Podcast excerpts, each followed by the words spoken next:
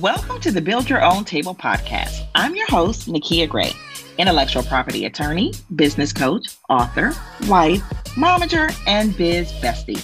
I know that creating and leveraging intellectual property is how the wealthiest people in the world acquired their wealth, and I believe it's how you should too.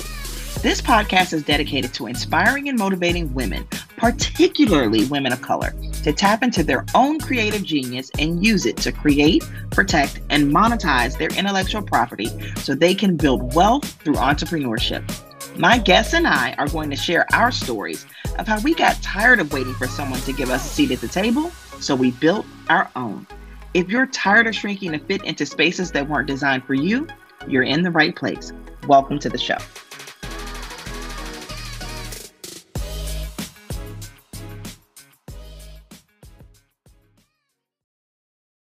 Hello and happy Monday. This is our Money Making Monday session.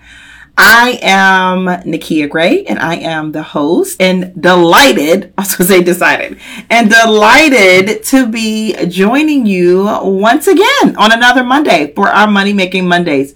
Today, we are talking about that fine line between inspiration and in an imitation. Okay. So, um, and I, the reason I say it's a fine line is because as business owners, as creatives, we are always inspired by some of what other people are doing, right? So if you are a, a, lawyer and you see another lawyer that's doing something really great, that's inspiring.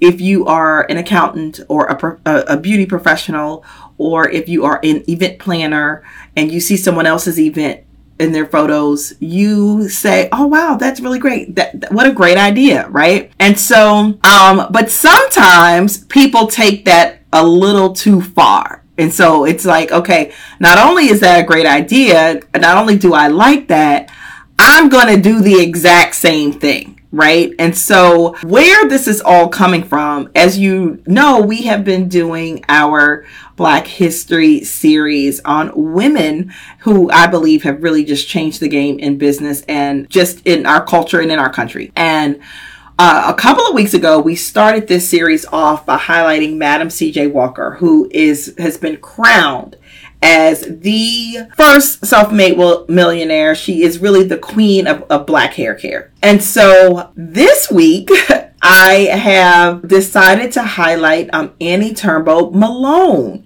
Now, there is quite a bit of controversy about Annie Malone, mainly because there are some people that say that she truly should have been the queen because she was first. She is the one who actually um, introduced Madam CJ Walker to the hair industry. She was one of her clients. So Madam CJ Walker went to her first when she was experiencing some hair loss and some um, having some issues, and that that Annie turned her on to her products. She started using her products. She became an agent, which uh, Annie called her agents Poro agents. And once after becoming an agent, she then became she left and started her own thing. And so there is definitely lots of controversy around that. And so I just kind of wanted to talk about, first of all, let me know in the comments whether you even had heard of, of Miss Malone. Had you heard of Annie Malone? I personally had not. Uh, I had heard quite a bit about Madam C.J. Walker. I learned a lot more about her when I decided to do my research for this series. But prior to doing this week, I did not know a lot at all about Annie Malone. So please let me know in the comments first if, if that is some if she's someone that you were even familiar with because I certainly wasn't. So I thought, okay, well let's think about this. You know, I know we don't know all the facts right? Because of course there's enough argument on either side as to whether she was first or whether she wasn't. And but the question is, was she wrong? Right? Was was Madam CJ Walker wrong for starting her own business in the same industry. I mean, many of us, myself included, I used to work at a law firm and I decided to leave that law firm and start my own thing. Did I copy them? No, because I actually ch- completely changed fields and people do that all the time. So at what point is, is, is it inspiration versus imitation? Now, I will say, just to give you a little bit more of the story in case you don't know, that Ms. Malone definitely took what Madam CJ Walker did as being imitation. So much so that she put took out her own ads to say, you know, be careful of imitation. There's fake stuff out in the market. That's not really on me. Because here's the thing when it came to the name of the product, Madam CJ Walker took the exact same name Wonderful Hair Grower. The exact same name. And so, you know, this is definitely trademark law existed. So, of course, you know, I'm going to give you all the things that you can do to make sure that this doesn't happen to you. Of course, there's no way for us to 100% guarantee that nobody ever copies you because sometimes people do. And again, that's because it's a fine line. There's a fine line between inspiration, being inspired, and actually copying or trying to imitate someone. So I thought, you know, to talk a little bit about this would be helpful and also for you to kind of take some notes here to say, okay, what could she have done differently to make sure that this didn't happen? And what what what do we have access to today? Okay. So the first thing that I will say when it comes to building your brand and, and providing your services and your products, the number one thing you can do, and I always say tell this to my clients to completely eliminate competition. Okay. This is how you do it. It is to infuse you into your brand, right? And so what do I mean by that? If if you if your brand is about you or really kind of based on you, then guess what? There you're only here.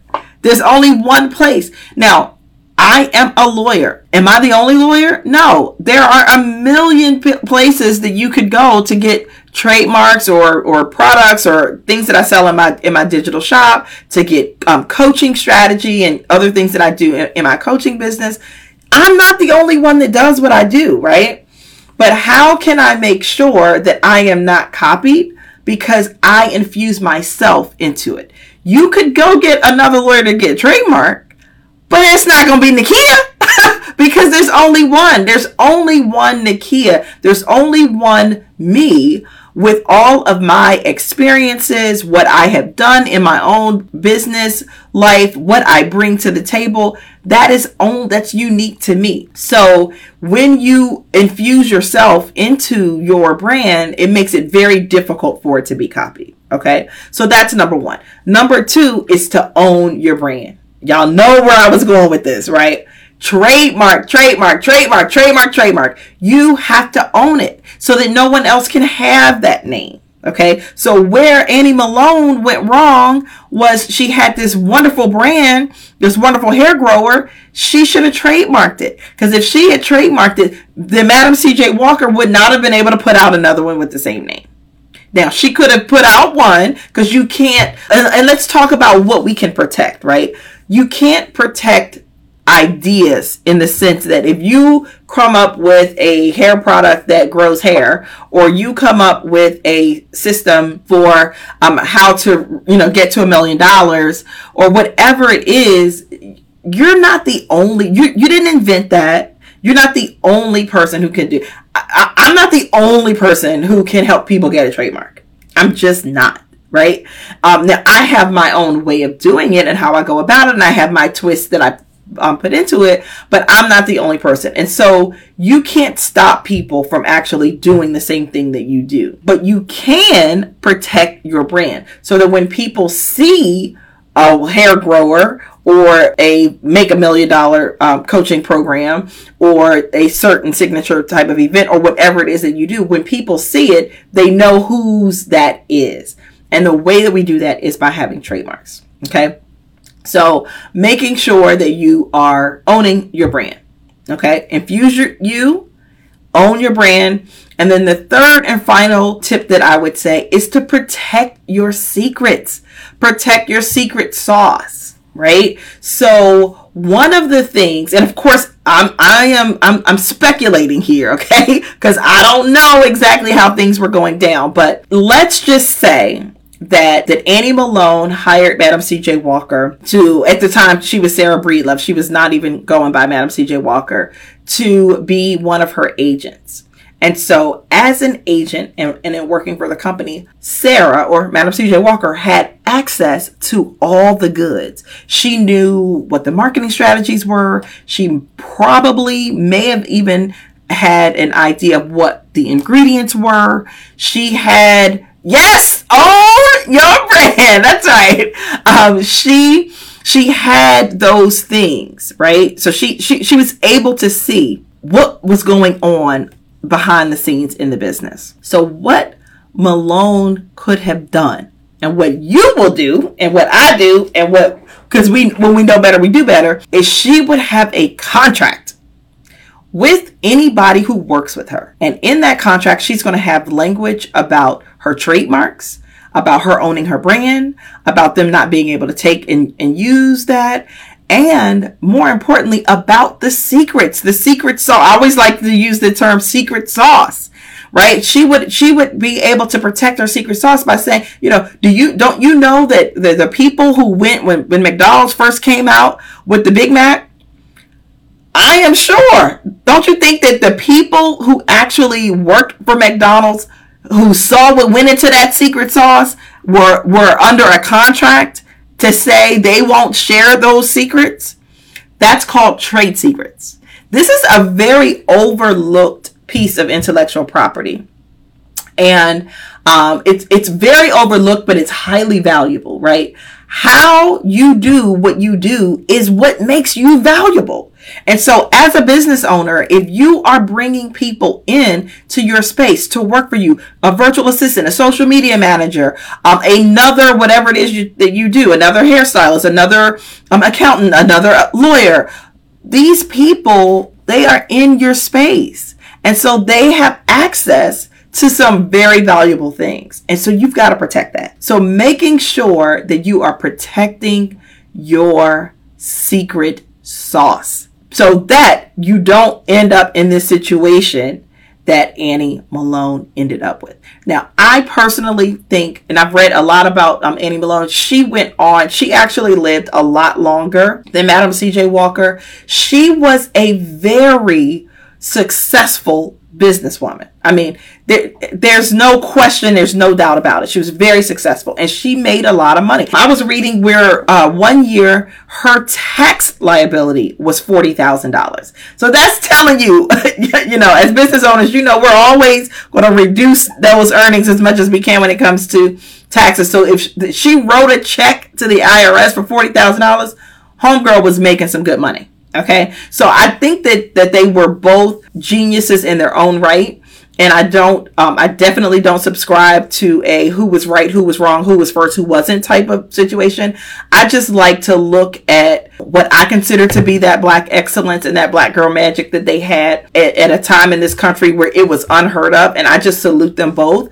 But I also look at the lessons that we can learn, the lessons that I can pull from that and share with you and my clients and with anybody that who's in business today, because these things happen every day. This this isn't something that just that stopped, um, you know, uh, with those women. That that happens in many businesses even still today. And so the best way for us to protect against it is for us to really take ownership of our black excellence yes, uh, and to take ownership of our creative genius, our secret sauce, what it is that makes you you. Like really own and define that. Okay. And then once you do that, you have to protect it. You have to protect it. That is really my, my you know, what I consider to be the three part framework to really building wealth is to know your genius, identify it, own it, protect it. And we protect it by copyrights and trademarks and contracts. So we make sure that if it's something that we create, if it's content, if it's our blog posts, our courses, our videos, uh, things that we write, we protect those by copyright. If it's our name, our brand, we or our programs, we protect those by trademark. If it's our secret sauce, our goods, our secrets, we protect those by contracts. Okay.